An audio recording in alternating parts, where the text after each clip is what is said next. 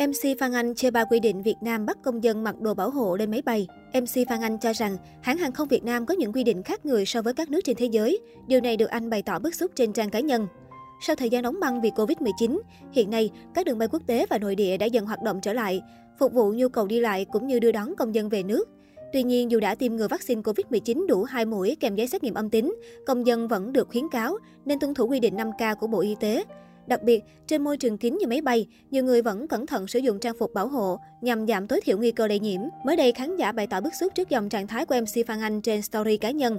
Cụ thể, người dẫn chương trình gốc Hà Nội bày tỏ thái độ không hài lòng khi hãng hàng không Việt Nam đưa ra những quy định một mình một kiểu so với các nước trên thế giới. Anh cho rằng nếu đã có xét nghiệm PCR âm tính thì trang phục bảo hộ không cần thiết, ngược lại chỉ khiến ta thêm ngột ngạt.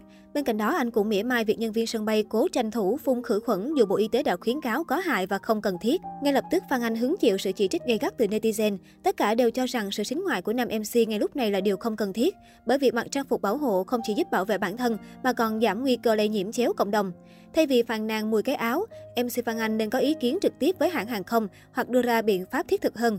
Phía dưới bài viết, nhiều người giải thích tiêm vaccine và xét nghiệm PCR là điều cần thiết nhưng chưa đủ. Ở góc độ là người nổi tiếng, MC Phan Anh lẽ ra phải nghiêm túc chấp hành để làm gương, truyền tải thông điệp tích cực đến khán giả. Một số bình luận của netizen, chưa thấy nước nào làm thế, thế về đây chi, sao không đi luôn đi, tiêm hai mũi là bất tử à? Đi nước ngoài, nước trong mà vẫn không hiểu tiêm hai mũi vẫn có nguy cơ ủ bệnh. Tôi đang còn tự mua bảo hộ để khi bay về Bắc mặt đây này, kêu lắm thì đừng về, bị chửi thì lại dỗi. Trong bệnh viện giải chiến đầy F0 đã hai mũi mà có cả người chết kìa, không hiểu sao được tiêm hai mũi làm như thuốc tiên. Nếu không có tác dụng thì khắp nơi phun làm gì anh ư? Đang dịch mà, tiêm hai mũi vẫn có khả năng nhiễm và lây lan cho người khác mà.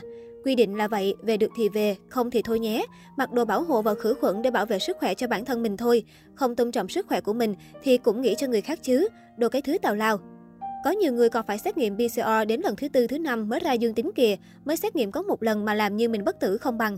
Ngay thời điểm giới nghệ sĩ bị yêu cầu sao kê từ thiện, MC Phan Anh một lần nữa đến chính dự án anh gây quỹ cách đây 4 năm. Trước mọi thắc mắc về việc ủng hộ 500 triệu chỉ là con số ảo để tạo dựng lòng tin của mọi người, Phan Anh chứng minh bản thân từ thiện luôn xuất phát từ tâm. Nam MC kể, cứ tháng 7 hàng năm anh đều dành toàn bộ thu nhập kiếm được trong 30 ngày cho hoạt động thiện nguyện xã hội. Cũng thời gian này 4 năm trước, anh cho biết mình ký được hợp đồng quảng cáo khá lớn và không ngần ngại ủng hộ 500 triệu đồng cho đồng bào miền Trung bị lũ lụt. Mình nghĩ đằng nào số tiền lương tháng 7 đó cũng chỉ dành cho hoạt động xã hội, ai ngờ nó thành hiện tượng. Một số người đã chỉ nhìn vào con số mà không biết lý do cơ bản lại khá đơn giản như vậy. Đến bây giờ vẫn có người không tin mình lại thực tâm bỏ ra số tiền đó và còn nghĩ thêm nhiều chuyện khác nữa.